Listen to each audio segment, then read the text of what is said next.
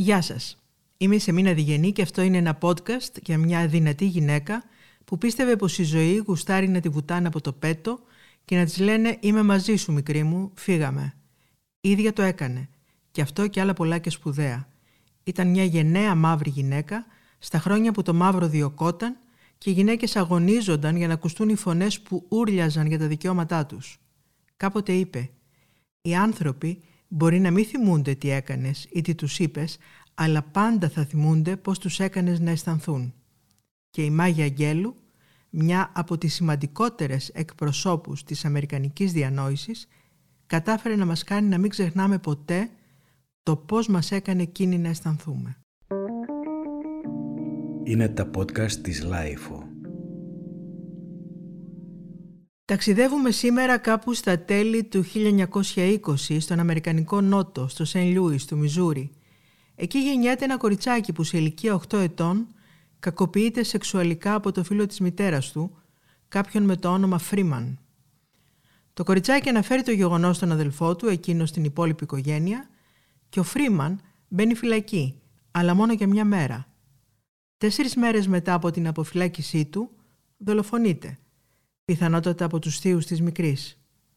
Εκείνη μένει κοφάλαλη για σχεδόν πέντε χρόνια, πιστεύοντας, όπως ανέφερε αργότερα, πως η φωνή μου τον σκότωσε. Σκότωσε αυτόν τον άντρα επειδή είπα το όνομά του.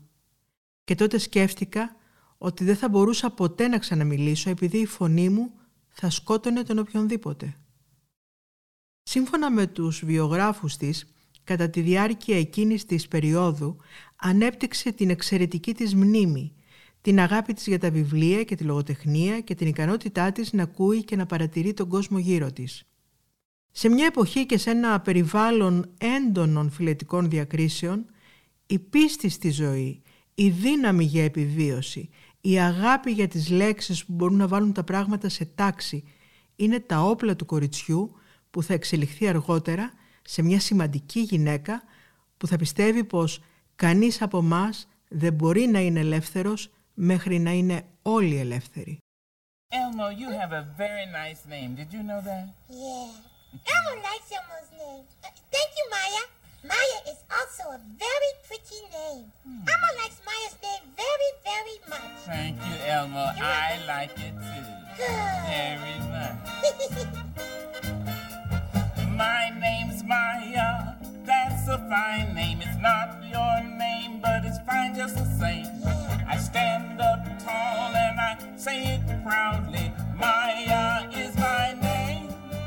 Oh, yes, it Στην εφηβεία της η Μάγια Αγγέλου ονειρεύεται να γίνει οδηγός τραμ.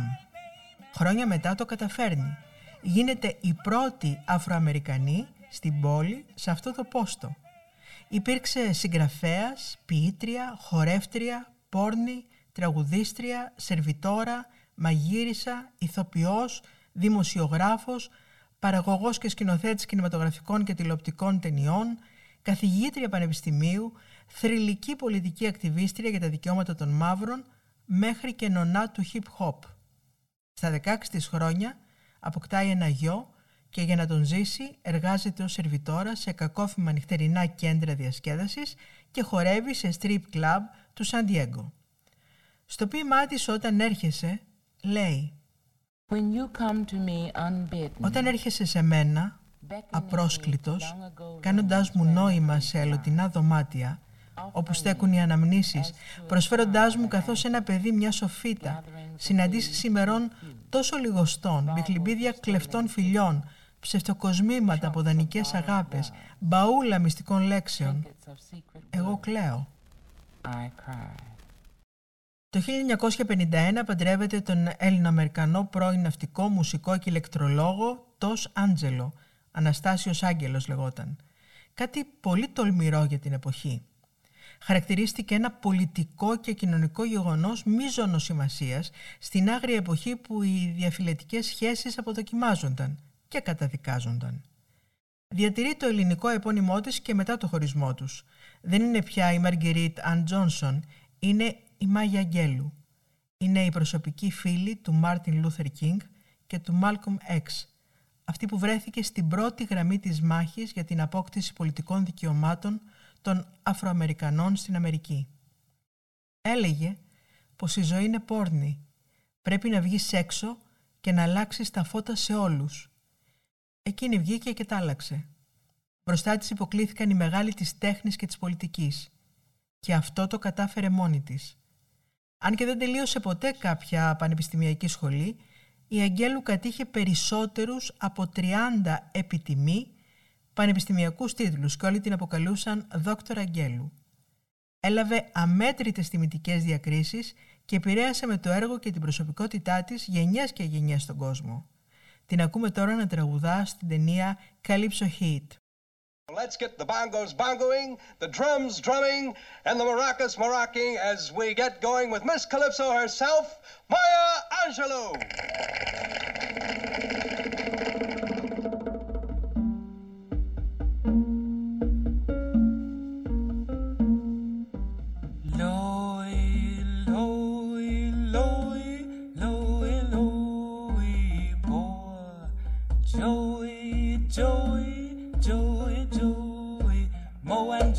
Joe run the candy store, telling fortunes behind the door. The cops grabbed Mo, and as Joe ran out, brother Mo he began to shout, "Run, Joe!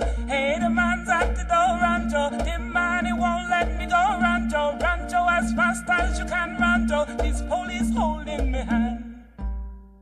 Ο Νίκος Αλεξίου είναι καθηγητής κοινωνιολογίας στο Πανεπιστήμιο της Νέας Υόρκης, Queen's College και ιδρυτής διευθυντής του Έλληνα-Αμερικανικού Κέντρου Έρευνας και Προφορικού Αρχείου της Διασποράς. Τον βρίσκουμε σήμερα στη Νέα Υόρκη και εκτός από τη φωνή του θα ακούμε από το βάθος και τα τρία αγαπημένα του σκυλιά να τον σιγοντάρουν. Η Μάγια Αγγέλου ήταν και είναι ένας θρύλος.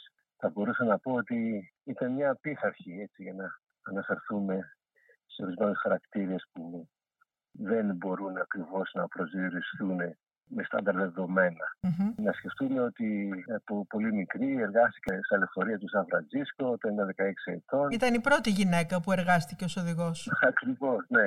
Μετά ως χορεύτρια, τραγουδίστρια, ηθοποιός, έκανε το γύρο της Ευρώπης με την όπερα Porgy Pes και βέβαια ε, ένα άλλο πολύ σημαντικό μέρος της ζωής της και της ίδιας της της ιδιοσυγκρασίας και η πορεία ήταν ότι ήταν ενεργό μέλος και ακτιβίστρια στο κίνημα των μαύρων για κοινωνικά δικαιώματα. Φίλοι και συνεργάτες του Malcolm X, και του Μάρτιν Λούθερ Κίνγκ και όλους αυτούς τους ανθρώπους που παίξαν ένα πολύ σημαντικό ρόλο στα δικαιώματα των Αφροαμερικανών. Αγωνίστηκε σε μια εποχή που διωκόταν το μαύρο. Ακριβώς, ακριβώς. Και ε, γι' αυτό έχει και αξία αυτό που κάνετε τώρα, όπου είναι η στιγμή της επαναθεώρησης ε, στην, στην Αμερική όσον αφορά θέματα ε, ρατσισμού, α, θέματα εξουσίας, θέματα γυναικών. Και Μμμ. Είναι πάρα πολύ σημαντικό και χαίρομαι πάρα πολύ αυτό που κάνετε, γιατί είναι πραγματικά μια κρίσιμη στιγμή. Εγώ γνώρισα από κοντά τη Μάγια Αγγέλου στις αρχές της δεκαετίας του 90 και λίγο πριν διαβάσει το περίφημο ποίημα της στην ορκομοσία του πρόεδρου Κλίντον το 1993, ήταν στο Χάρλεμ, στα πλαίσια ενός φεστιβάλ ποίησης και άλλων πολιτιστικών εκδηλώσεων. Εμείς, μια μικρή ομάδα, είχαμε καλεστεί και παρευρεθήκαμε ως εταιρεία Ελλήνων λογοτεχνών της Νέας Υόρκης.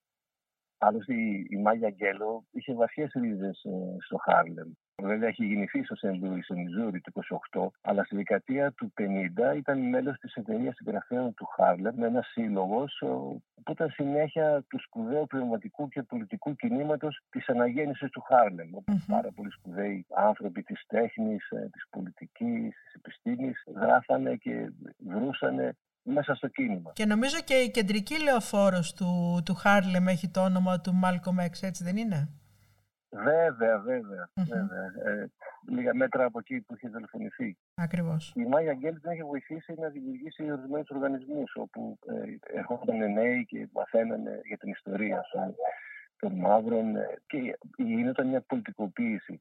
Άλλωστε και η ίδια η Μάγια είχε, είχε σπίτι εκεί, στην, στην ε, 128ο, Μμμ. το νούμερο 58 μάλιστα. Βέβαια είναι πάρα πολύ χαρισματικός άνθρωπος, γυναίκα, ποιήτρια, ακτιβίστρια.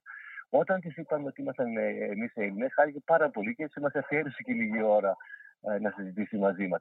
Εγώ βέβαια και ως κοινωνιολόγος και πέρα από την ποιήση, ήθελα να, να μάθω και έτσι να μας πει αν μπορούσε και να τη ρωτήσω για τη σχέση της με τον ε, Αναστάσιο, με, με τον Τάσο. τον Άγγελο. Με τον σύ- πρώην σύζυγο, τον, ναι. τον, τον πρώτο σύζυγό Ναι, ναι. της, ε, που ήταν ελληνικής καταγωγής και Ναι, λευκός. ναι, ναι. Και μου έκανε εντύπωση ότι παρόλο ότι είχαν χωρίσει, η Μάγια κράτησε το επώνυμο του πρώην ε, συζύγου της. Μμμ. Και από ό,τι μας είπε, επειδή συνδέεται με αγγέλου και της τέριαζε πάρα πολύ αυτό, γιατί η ίδια έχει μια ιδιαίτερη σχέση και με την πνευματικότητα αλλά και με το θρησκευτικό συνέστημα. Νομίζω, κυρία καθηγητά, ότι τότε που παντρεύτηκε τον α, Αγγέλου, ε, βρέθηκε αντιμέτωπη και με τους ε, λευκούς που δεν ήθελαν ένα μαύρο να παντρεύεται μια λευκή και με Βέβαια, τους μαύρους που δεν βέβαια. ήθελαν. Η ίδια η μητέρα της. Ένας από τους λόγους που χωρίσαν ήταν η, η μητέρα της, που δεν ήθελε καθόλου τη σχέση. Ναι, βέβαια. Και αυτό μου έκανε πάρα πολύ εντύπωση, ε, ότι αναφέρθηκε η, η Μάγια, αναφέρθηκε στις ε, διαφορετικές σχέσεις και στους γάμους και η άποψή της ε, ε, είναι ότι δεν διέγραψε ότι είναι μαύρη επειδή παντρεύτηκε ένα λευκό, ούτε ότι πέρασε Ακριβώς. στην εύνοια της λευκότητας Μμμ. και απέρριψε αμέσως τη θέση ότι οι διαφορετικές σχέσεις οδηγούν σε πολιτικές και συμπεριφορές εναντίον του μαύρου. Και θυμάμαι χαρακτηριστικά που είπε ότι ε, δεν επέλεξα να εγκαταλείψω ότι είμαι μαύρη όταν επέλεξα να αγαπήσω ένα λευκό. Ε, Είναι μια πάρα πολύ σημαντική έτσι, κατάθεση αυτή. Harlem hopscotch. One foot down, then hop, it's hot. Good things for the ones that's got. Another jump, now to the left. Everybody for himself. In the air, now both feet down. Since you're black, don't stick around. Food is gone, rent is due. Cuss and cry, and then jump too. Σε ηλικία 84 ετών η Αγγέλου είχε μιλήσει στην Αλέγκρα Χιούστον για τον καράζ νούμερο 3. Είχε εξομολογηθεί τότε. Ο προορισμός μου είναι να είμαι καλός άνθρωπος. Αυτό θέλω να είμαι και το δουλεύω. Θέλω να είμαι ένας ευγενικός, ειλικρινής, δίκαιος και γενναιόδωρος άνθρωπος. Είχα την τύχη να είμαι εγγονή μιας εξαιρετικής γυναίκας, η οποία μου έμαθε να μην κλαψουρίζω, να μην παραπονιέμαι και αν δεν μου αρέσει κάτι να κάνω ό,τι μπορώ για να το αλλάξω και αν δεν μπορώ να το αλλάξω, να αλλάξω τον τρόπο που σκέφτομαι γι' αυτό. Έλεγε «Ποτέ να μην παραπονιέσαι, επειδή υπάρχουν άνθρωποι που κοιμήθηκαν την ίδια ώρα με σένα χθες το βράδυ, φτωχοί και πλούσιοι, άσπροι και μαύροι και που δεν ξύπνησαν ποτέ. Θα έδιναν τα πάντα, μόνο για πέντε λεπτά, για αυτό για το οποίο παραπονιέσαι». Την είχε ρωτήσει η δημοσιογράφος. Τι πιστεύεις ότι έμαθες έχοντας βρεθεί και στις δύο πλευρές του κινήματος για τα πολιτικά δικαιώματα, τόσο με τον Μάρτιν Λούθερ Κίνγκ όσο και με τον Μάλκομ Χ; Το πάθος απάντησε. Μου το έμαθαν και οι δυο τους. Έχω μάθει και ακόμη μαθαίνω όμως και την αξία του χιούμορ. Είναι πολύ σημαντική. Ακόμη μαθαίνω και εξελίσσομαι. Είμαι ακόμα ζωντανή. Έκανες παιδί πολύ νέα, τη ρωτάει, και μετά έφυγες από το σπίτι. Τα περισσότερα κορίτσια με μωρό θα έμεναν σπίτι για να τα βοηθάει η μητέρα τους. Δέχομαι πάντα με χαρά, λέει η Αγγέλου, την καλοσύνη, ακόμη και την ελεημοσύνη. Όμως δεν ήθελα να με υποτιμούν και να θεωρούν ότι είμαι αδύναμη. Έτσι στα 17 απλώς αποφάσισα να φύγω από το σπίτι της μητέρας μου. Δεν μου έδωσε τίποτα, μιας και δεν δεχόμουν τίποτα. Όμως ενίσχυσε την αυτοπεποίθησή μου και ήταν πολύ περήφανη που ήμουν ανεξάρτητη. Ποια πιστεύεις, τη ρωτάει, ότι είναι η πηγή της δύναμής σου, η πηγή της δύναμης μιας γυναίκας σε έναν κόσμο που δεν είναι και τόσο φιλόξενος για εκείνη. Νομίζω απάντησε ότι πρέπει να ψάξεις τον εαυτό σου για να βρεις τη δύναμή σου. Βοηθάει αν έχεις μια δυνατή μητέρα, μια δυνατή γιαγιά και έναν αδελφό. Ο αδελφός μου ήταν ό,τι πιο κοντά δημιούργησε ποτέ η οικογένειά μου σε ιδιοφυΐα και με αγαπούσε. Αν και ο κόσμος με φώναζε χαζή επειδή δεν μιλούσα για χρόνια μικρή, ο αδελφός μου μου έλεγε «Είσαι πιο έξυπνη από όλους εδώ, οπότε μην ανησυχείς γι' αυτό. Είσαι πιο έξυπνη από όλους, εκτός από μένα». Είχε δίκιο, ήταν όντως έξυπνος. Όταν κάποιος περιμένει τόσα από σένα είναι υπέροχο. Και η τελευταία ερώτηση που της γίνεται. Τι αγαπάς περισσότερο στη ζωή και ποια είναι η αγαπημένη σου μέρα; Απάντησε. Έχω συνεχώς μια στάση ευγνωμοσύνης. Η αγένεια, η σκληρότητα, η βαρβαρότητα και όλες αυτές οι χιδεότητες με θλίβουν. Η πιο αγαπημένη μου μέρα είναι η σημερινή. Δεν την είχα δει ποτέ ξανά και να είμαι τώρα εδώ. Many people wonder where my secret lies. I'm not cute or built to suit a fashion model size. When I try to show them, they think I'm telling lies. I say it's in the reach of my arms, the span of my hips, the stride of my step, the curl of my lips. I'm a woman. Phenomenally. Phenomenal woman. That's my mother and all your mothers. And then my grandmothers and all your grandmothers and my great grandmothers and your great grandmothers. And my great great great and your great great great and all you women here and me. Κύριε Αλεξίου, ήθελα να ρωτήσω πώς, ε, κατά τη γνώμη σας, από πού αντλούσε η Αγγέλου τόση δύναμη, τόσο πείσμα, τόση αγωνιστικότητα, ε, πώς μπορούσε να είναι πάντα στην πρώτη γραμμή μέχρι την τελευταία στιγμή της ζωής της; Κοιτάξτε να δείτε, αυτό που έχει πει πολλές φορές και αυτό είπε και σε εμάς, ότι δεν φοβήθηκε ποτέ τη ζωή. Μην ξεχνάμε ότι είχε μια πάρα πολύ τραυματική εμπειρία ως παιδί. Το βιασμό εννοείται. Ακριβώς. Και ότι σχεδόν για πέντε χρόνια ε, δεν μιλούσε καθόλου. Δεν μιλούσε, ναι, ναι. Ναι, αυτό είναι ένα, ένα συμπρακτικό τραυματικό γεγονός. Και νομίζω ότι επειδή έχει ζήσει από πάρα πολύ μικρή ηλικία αυτή τη μεγάλη δυσκολία στο να αντιμετωπίζει πράγματα και τα κατάφερε μέσω της ποιήση, της μουσικής. Η μουσική έπαιξε ένα πάρα πολύ σημαντικό ρόλο, γι' αυτό άλλωστε έγινε και χορεύτρια και τραγουδίστρια, γιατί εκεί έβρισκε έναν τρόπο να εκφραστεί. Νομίζω ότι όλα αυτά παίξαν ένα σημαντικό ρόλο να διαμορφώσουν ε, αυτή την πολυδιάστατη και δυναμική προσωπικότητα που είχε. Και βέβαια σαν ε, άνθρωπος της εποχής της, μέσα από τα κινήματα, έχει καταλάβει ότι έπρεπε να, να, να προσφέρει κάτι και στην κοινότητα πέρα από το προσωπικό της. Και εδώ βλέπουμε πώς το βαθύ προσωπικό είναι συγχρόνως και, και συλλογικό. Και νομίζω εκεί έγινε αυτή η ταύτιση. Μα και έλεγε το καταπληκτικό ότι κανείς μας δεν είναι ελεύθερος αν όλοι δεν είμαστε ελεύθεροι. Ακριβώς, ακριβώς. Κάτι που εκλείπει σήμερα έτσι, στην εποχή της τόσο αυστηρής mm-hmm. ατομικότητα που έχουν. Έτσι. Ο ατομισμός έχει πάρει μια ναι. ιδιαίτερη αρνητική ε, έτσι, ας το πούμε, χρειά. Ενώ το προσωπικό και το ατομικό ε, πρέπει να ταυτίζεται και με το συλλογικό. Η πανδημία τι μας έδειξε, να φέρουμε ένα σύγχρονο παράδειγμα, ότι ναι, ναι, υπάρχει η προσωπική επιλογή και όλα αυτά, αλλά συγχρόνως πρέπει να σκεφτούμε και τη συλλογικότητα. Άρα λοιπόν τα θέματα που έθεσε η Μάγια Αγγέλου στην εποχή της είναι και θέματα που αντιμετωπίζουν και πρέπει να αντιμετωπίσουμε και σήμερα και νομίζω αυτό είναι ένα, ένα δυνατό παράδειγμα, ένα χειρό παράδειγμα. Κύριε καθηγητά, αν σας ρωτούσα τι είναι αυτό που κερδίσατε από τη γνωριμία σας μαζί της, τι θα μου λέγατε; Κοιτάξτε να δείτε, εγώ ως λευκός και άνδρας κατάλαβα ε, για άλλη μια φορά, ίσως περισσότερο ακόμα, ότι θα πρέπει να αναθεωρήσουμε ορισμένα πράγματα για να προχωρήσουμε μπροστά. Καταρχάς, το φιλετικό ζήτημα. Η ελληνική κοινότητα έχει μια βαθιά παράδοση στι σχέσεις της ε, με, με τους Αφροαμερικανούς της Αμερικής. Να σκεφτείτε ότι οι σουγκαράδες Έλληνες του Τάτος πριν, στη δεκαετία του 20, ήταν οι πρώτοι που είχαν τη δύναμη μέσα στο κυνηγητό της Κούκου Κλάν ε, να προσλάβουν Αφροαμερικανούς εργαζόμενους και μάλιστα με ισοτιμία μισθού. Αργότερα ο πολύ μεγάλος και πατριάρχης της ε, αφροαμερικανικής μουσικής με καταγωγή από την Κεφαλιά, ο Τζόνι Ότις, ο οποίος έπαιξε ένα σπουδαίο ρόλο στο να ανακαλύψει τα μεγάλα ταλέντα όπως είναι η Έτα Τζέιμς, ο Μπίτι Κίν και άλλοι.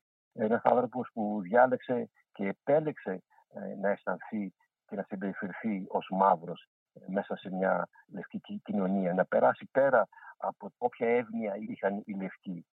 Η Αγγέλου πίστευε ακράδαντα πως αν στη ζωή σου δεν σου αρέσει κάτι, πρέπει να το αλλάξεις. Αν δεν μπορείς να το αλλάξεις, οφείλεις να αλλάξεις τον τρόπο που το αντιμετωπίζεις και να μην παραπονιέσαι.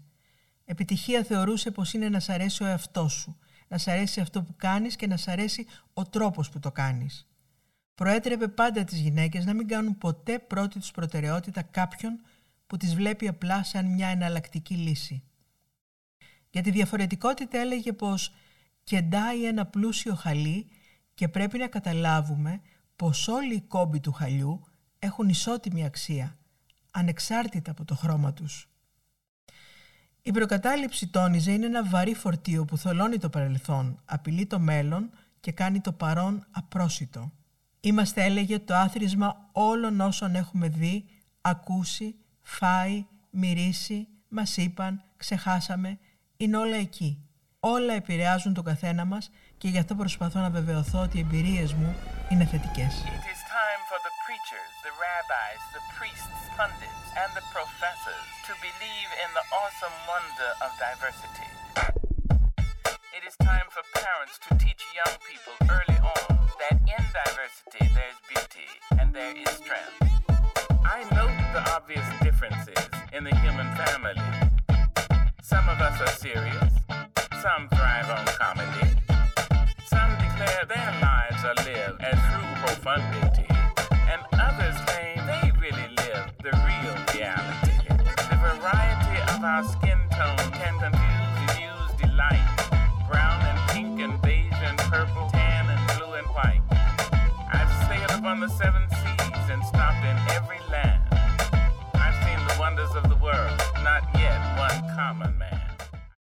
Γιώργος Χουλιάρας που έχει ζήσει στη Νέα Υόρκη για πάνω από 20 χρόνια υπήρξε ακαδημαϊκός, σύμβουλος πολιτιστικών φορέων, ανταποκριτής, σύμβουλος τύπου της ελληνικής πρεσβείας στο Καναδά και πρόεδρος της εταιρείας συγγραφέων, είχε την τύχη να γνωρίσει τη Μάγια Αγγέλου.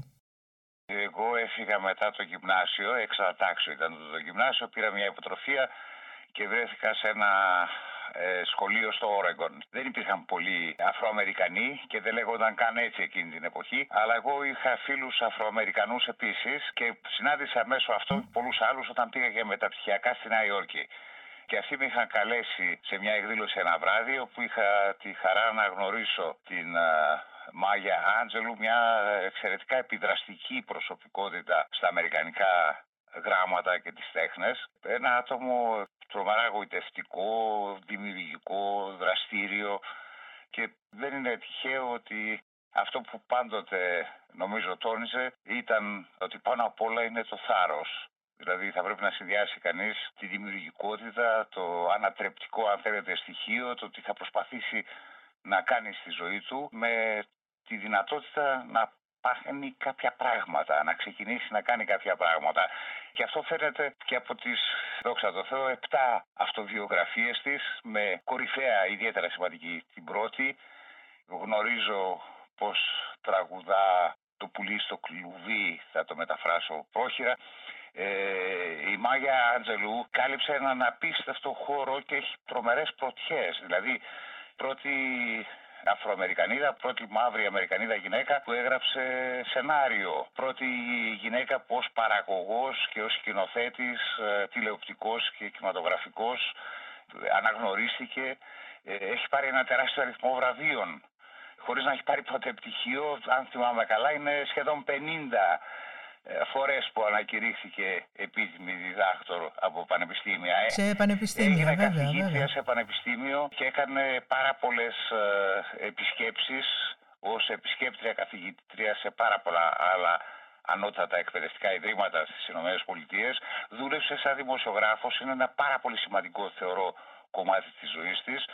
Μάλιστα σε αυτό αναφερόταν εκείνο το βράδυ που βρεθήκαμε αυτή η σύντομη γνωριμία που ήταν ιδιαίτερη χαρά για μένα και έτσι ένιωσα ένα κομμάτι από τη λάμψη αυτής της γυναίκας που έχει παίξει ένα ιδιαίτερο σημαντικό ρόλο ανεξαρτήτως του πώς κανείς ε, τοποθετείται γιατί η κριτική έχει πολλές απόψεις για τα ποίηματά της, για τα κείμενά της.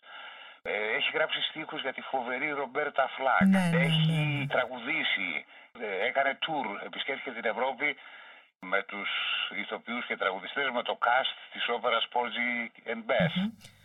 Υπήρξε και μέντορας νομίζω της ε, Oprah Winfrey. Απολύτως την αναγνώρισε, την επέλεξε θα μπορούσα να πω. Ναι, όταν ξεκινούσε Όταν η Oprah. ξεκινούσε, τη στήριξε.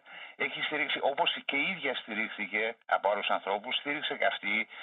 Νομίζω ότι η γενοδορία θα πρέπει να είναι ε, μια μεταδοτική ασθένεια, να ξεχάσουμε τους άλλους ιούς και αυτή να γινει ένα δώρο, κάτι που να χαρακτηρίζει τους ανθρώπους γενικότερα. Ιδίως σε ένα χώρο όπου υπάρχουν τόσες αντιπαραθέσεις όπως είναι ο λεγόμενος πνευματικός, συνοπνευματικός κλπ. χώρος.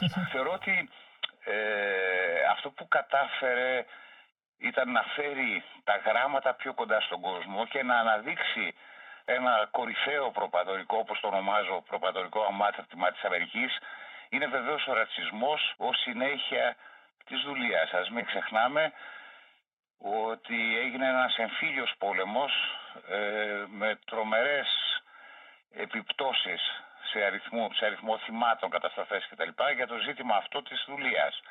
Ε, και αυτό συνέχισε να ταλανίζει και συνεχίζει να ταλανίζει όταν παρακολουθεί κανείς την πολιτική ζωή στις ΗΠΑ. Ακόμη και σήμερα. Απολύτως, απολύτως. Και είναι ένα, ένα θέμα ε, συνεχές και υπάρχει ένα, ένα στοιχείο πολύ διαβρωτικό το οποίο διαχωρίζει κομμάτια των Ηνωμένων Πολιτειών το ένα από το άλλο. Δηλαδή ε, δεν είναι τυχαίο ότι ήταν στην Καλιφόρνια το 51 αν θυμάμαι καλά που συνάντησε τον Έλληνα ελληνικής καταγωγής ε, άντρα της από τον οποίο ε, κράτησε το επώνυμό της. Το επίθετο. Αυτός Ναι. ήταν ναυτικός, ε, ηλεκτρολόγος, μουσικός, μια πάρα πολύ ενδιαφέρουσα προσωπικότητα. Και άθεος. Και αυτό ναι, αυτό το έχω.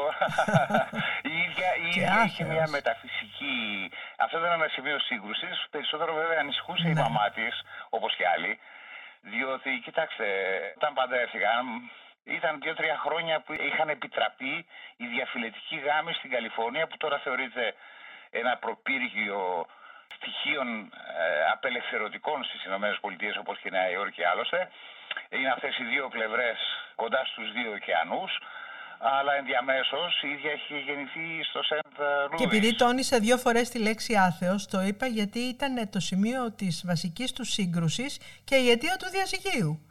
Ναι, ναι, ότι Ναι, και δεν την αυτό άφηνε και να πάει στην ήταν εκκλησία. ένα σημείο σύγκρουσης και τα λοιπά και ε, κατόπιν ένα διάστημα ε, κινήθηκε με τον πατρόνιμό της, το τζονσον ε, και το Μαργερίτ αλλά μετά κράτησε το χαϊδευτικό ε, Μάγια. το Μάια όπως την αποκαλούσε ο, Ο αδελφός αδελφός της. της και το Αγγέλου ή Άντζελου στα, όπως θα το λέγαμε στη- στα αμερικάνικα αγγλικά ε, το οποίο προερχόταν από το σύζυγό της και μάλιστα αυτό της το πρότεινε όταν ε, χόρευε σαν, ε, ως χορεύτρια σε διάφορα ε, μαγαζιά και τα λοιπά, της είπε δεν, ε, τώρα Τζόνσον τι Τζόνσον της είπε κάποιος γιατί δεν, χρη- δεν χρησιμοποιείς αυτό το όρο Που είναι πιο εξωτικό.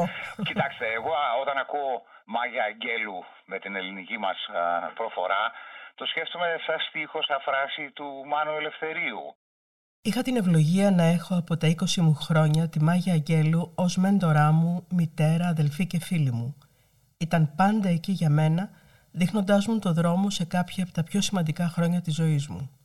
Ο κόσμος τη γνωρίζει ως ποιήτρια, αλλά βαθιά μέσα στην καρδιά της ήταν δασκάλα. Όταν μαθαίνεις, δίδαξε. Όταν πάρεις, δώσε. Είναι ένα από τα καλύτερα μαθήματα που μου δίδαξε. Κέρδισε τρία γκράμμι, μιλούσε έξι γλώσσες, αλλά αυτό που κατ' εμέ χαρακτηρίζει περισσότερο τη Μάγια Αγγέλου δεν είναι το τι έκανε, τι έγραψε, τι είπε, τι είναι, το πώς έζησε. Πέρασε από αυτόν τον κόσμο με ακλόνητη ηρεμία, αυτοπεποίθηση και άγρια χάρη. Την αγάπησα και ξέρω ότι με αγαπούσε. Θα μου λείψει βαθέως. Θα είναι πάντα το ουράνιο τόξο στα σύννεφά μου, είχε πει η Όπρα Winfrey για τη Μάγια Αγγέλου. Come and be my baby. Θα γνωρίσεις πολλές ήττες στη ζωή σου, αλλά ποτέ μην επιτρέψεις τον εαυτό σου να νικηθεί, έλεγε. Και ύστερα συμπλήρωνε, η μόρφωση βοηθάει κάποιον να πάψει να φοβάται παράξενες καταστάσεις. Και κατέληγε, η πίκρα είναι σαν τον καρκίνο, τρώει το σώμα που τη φιλοξενεί. Αλλά ο θυμός είναι σαν τη φωτιά, τα εξαγνίζει όλα. Διαβάζω στο rapandroll.gr η πρώτη της επαφή με το hip hop έγινε το 1993 όταν έγραψε τα ποίηματα για τις ανάγκες της ταινίας Poetic Justice όπου και συμμετείχε με πρωταγωνιστές τον Tupac και την Janet Jackson. Εκεί στα γυρίσματα της ταινίας ήταν που συνάντησε για πρώτη φορά το θρύλο της ραπ χωρίς να γνωρίζει μέχρι τότε ποιος πραγματικά ήταν.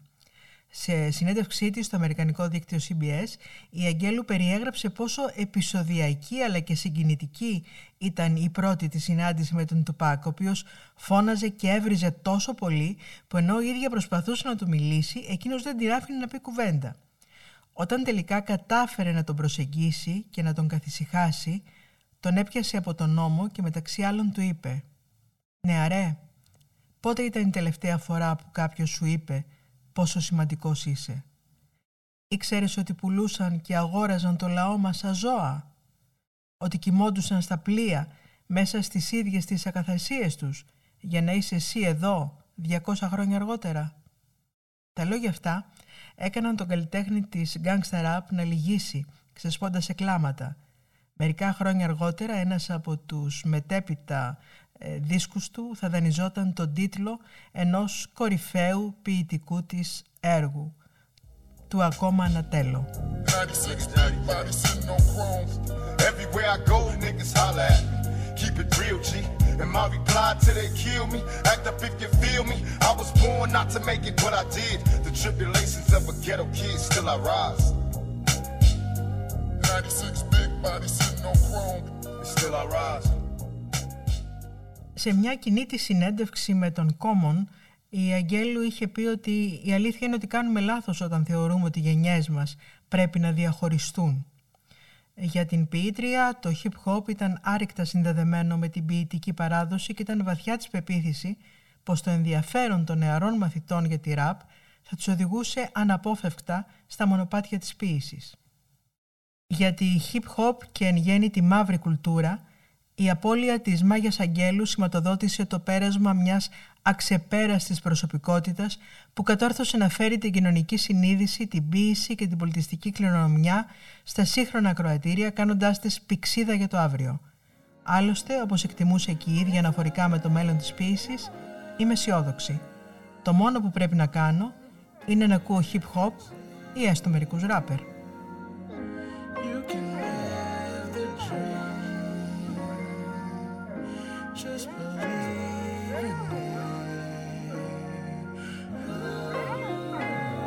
Once you find your shoulders dropping and your speech gets slow and hazy, you'd better change your way of being before you found your brain got lazy. You can build a better future when you join the winning team. If you desire a bright tomorrow, you must build a brighter dream. Dare to let your dreams reach beyond you. Know that history holds more than it seems. We are here alive today because our ancestors dared to dream. Κύριε Χουλιάρα, πιστεύετε ότι ε, αυτό που εγώ το, το έχω νιώσει μελετώντας την ιστορία της ε, πέρασε διαπυρός και σιδήρου μέχρι να αναγνωριστεί και να υποκληθούν μπροστά της όλοι; Μέχρι να αναγνωριστεί και μέσα στη ζηλοφθονία που χαρακτηρίζει αυτό το χώρο ναι, ναι. όπου μάλιστα όσο πιο αποδεκτή και γνωστή γινόταν, αυτό προκαλούσε ακόμη περισσότερες επιθέσεις κατά τη γνώμη μου. Και χρησιμοποιούσε τη δύναμή της για να πετύχει αυτά που είχε ονειρευτεί.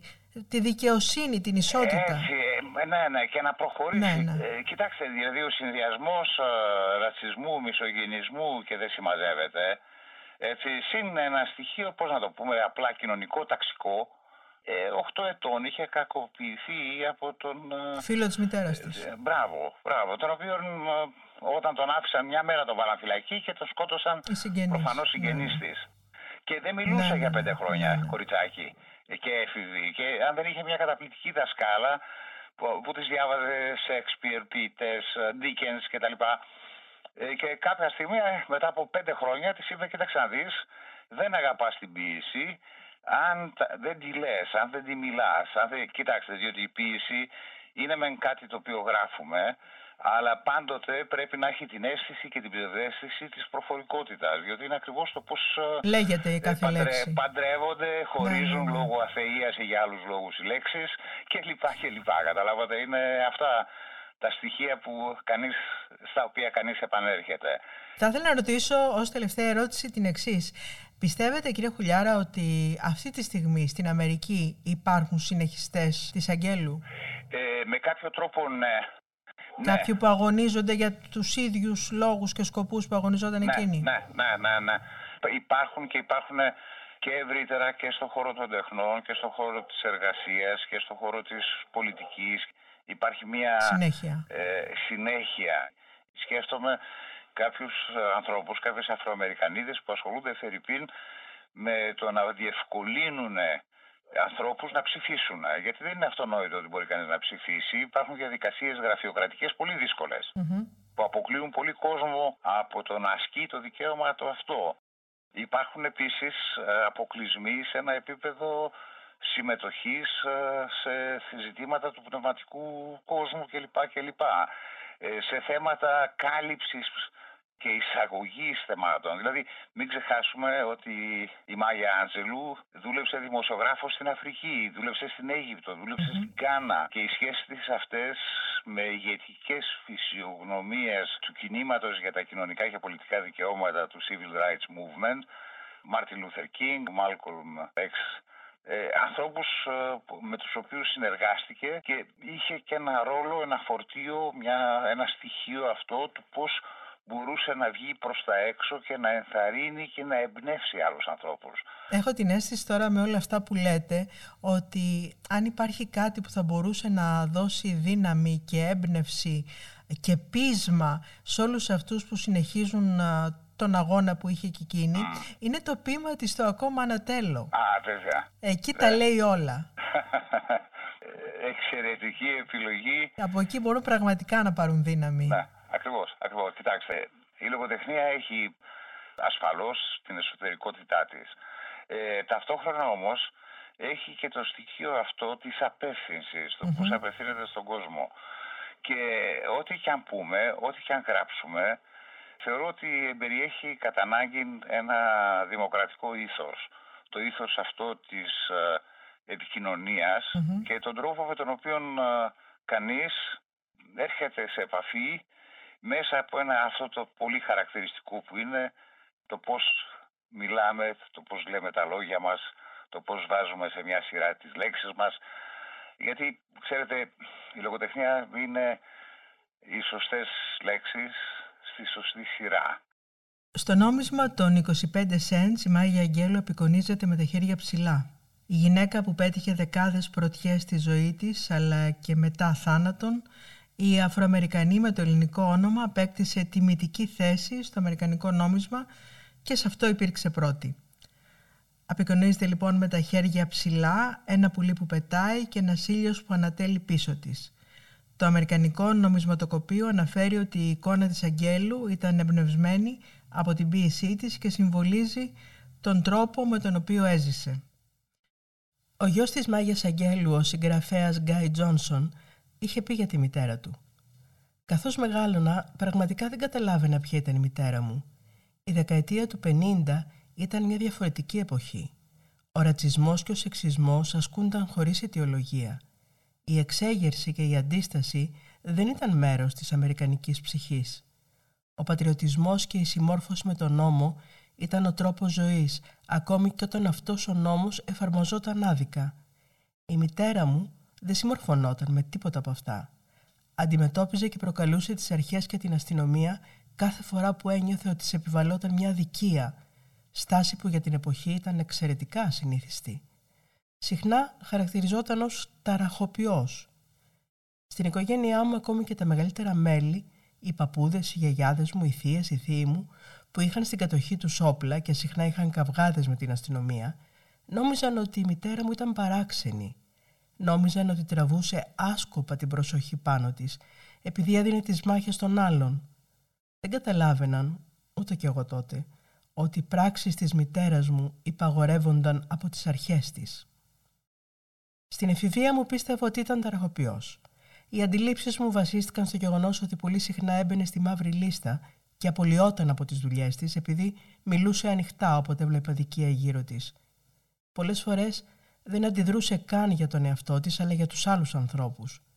Τη θυμάμαι να μου λέει: Δεν θα ανεχόμουν ποτέ ούτε προκαταλήψεις ούτε αδικίες χωρίς διαμαρτυρία. Αργότερα κατάλαβα ότι οι ενέργειές της βασίζονταν στην πεποίθηση ότι η δικαιοσύνη ήταν τόσο σημαντική που έπρεπε να παλέψεις για αυτήν, όποτε την καταπατούσαν. Μου έλεγε ότι το λουλούδι του ανθρώπινου πνεύματος δυσκολευόταν να ανθίσει χωρίς τη φυσική τροφή της δικαιοσύνης και της αξιοπρέπειας. Ειλικρινά η μητέρα μου ήταν ένας από τους πιο τολμηρούς ανθρώπους που γνώρισα. Καταπιανόταν με ιδέες και έννοιες που θα γίνονταν δημοφιλείς 20 χρόνια αργότερα. Για παράδειγμα, αποκαλούσε τον εαυτό της «μαύρη» το 1950 όταν όλοι οι άλλοι χρησιμοποιούσαν τον όρο «έγχρωμος» και πίστευαν ότι ο επιθετικός προσδιορισμός μαύρος ήταν ένας χλεβαστικός και αρνητικός όρος. Η μητέρα μου χτένιζε τα μαλλιά της φυσικά και φορούσε αφρικανικά φορέματα συνήθειες για τις οποίες ένιωθα ντροπή διότι πάντα προκαλούσαν υβριστικά σχόλια ακόμα και από τους λευκούς. Τότε με έπαιρνε στην άκρη και με προειδοποιούσε για τις ύπουλες ιδιότητες του ρατσισμού και της προκατάληψης. Συζητούσε μαζί μου τις στερεότυπες απεικονίσεις τόσο των μαύρων ανθρώπων όσο και της Αφρικανικής Υπήρους, τις ειδήσεις και τις ταινίες και μετά μου έλεγε να πολεμώ πάντα ενάντια στην άγνοια. Η δόκτωρα Αγγέλου μπορεί ακόμα να μας εμπνεύσει και να αγγίξει τις καρδιές μας με την ιστορία της ζωής της. I'm the best that ever done it. Pow, pow. That's my title and I won it. Pow, pow. I ain't lying, I'm the best. Τα τελευταία της χρόνια ζούσε στο Winston Salem στη Βόρεια Καρολίνα, όπου ήταν καθηγήτρια Αμερικανικών σπουδών στο Πανεπιστήμιο Wake Forest. Έγραψε περισσότερα από 30 βιβλία και με το έργο της έδωσε φωνή στους απόκληρους της ζωής. Μέχρι το τέλος ήταν απολύτως σίγουρη πως δεν είναι δυνατό να ξοδέψει κανείς όλη του τη δημιουργικότητα. Και αυτό γιατί δεν τελειώνει η δημιουργικότητα. Όσο περισσότερη χρησιμοποιείς, τόσο περισσότερη έχεις. Κατάφερε να χτίσει γέφυρες στους διχασμούς και να επουλώσει τραύματα. Μίλησε για την εποχή της και την εποχή μας. Έγραφε μέχρι το τέλος και υπερασπιζόταν τους αδύναμους και τα θύματα της κοινωνικής, της πολιτικής, της οικογενειακής και της φιλετικής βίας. Πέθανε στις 28 Μαΐου του 2014. Ήταν ένα σοφό και ευτυχισμένο κορίτσι, 86 ετών, που έγραψε ποίηματα όπως το «Ακόμα να τέλο». Ακριβώς όπως τα φεγγάρια και όπως οι ήλιοι, με τη βεβαιότητα της παλήριας. Ακριβώς όπως οι ελπίδες που πηγάζουν από ψηλά. Ακόμα θα ανατέλω. Θέλετε να με δείτε να σπάω; Καλυμμένο κεφάλι και χαμηλωμένα μάτια; Όμως που πέφτουν κάτω σαν δάκρυα; Αδύναμοι από τις οργισμένες μου κραυγές; Μήπως το αγέροχό μου ανάστημα σας προσβάλλει; Δεν σας έρχεται πολύ δύσκολο που γελώ να έχω ρηχεία χρυσού, σκάβοντας την πίσω αυλή μου. Μπορείτε να με πυροβολήσετε με τις λέξεις σας. Μπορείτε να με σφάξετε με τη ματιά σας. Μπορείτε να με δολοφονήσετε με το μίσο σας. Αλλά ακόμα σαν αέρα θα ανεβαίνω ψηλά. Πέρα από τις καλύβες της ντροπής της ιστορίας, ανατέλω. Πάνω από ένα παρελθόν που ρίζωσε στον πόνο, ανατέλω. Είμαι ένας μαύρος ωκεανός, κυματιστός και ανοιχτός. Εκπνέοντας, γιγαντώνομαι και αντέχω στην παλήρια. Αφήνοντας πίσω νύχτες φόβου και τρόμου, ανατέλω. I am the hope and the dream of the slave. And so, I rise. Wow. There I go.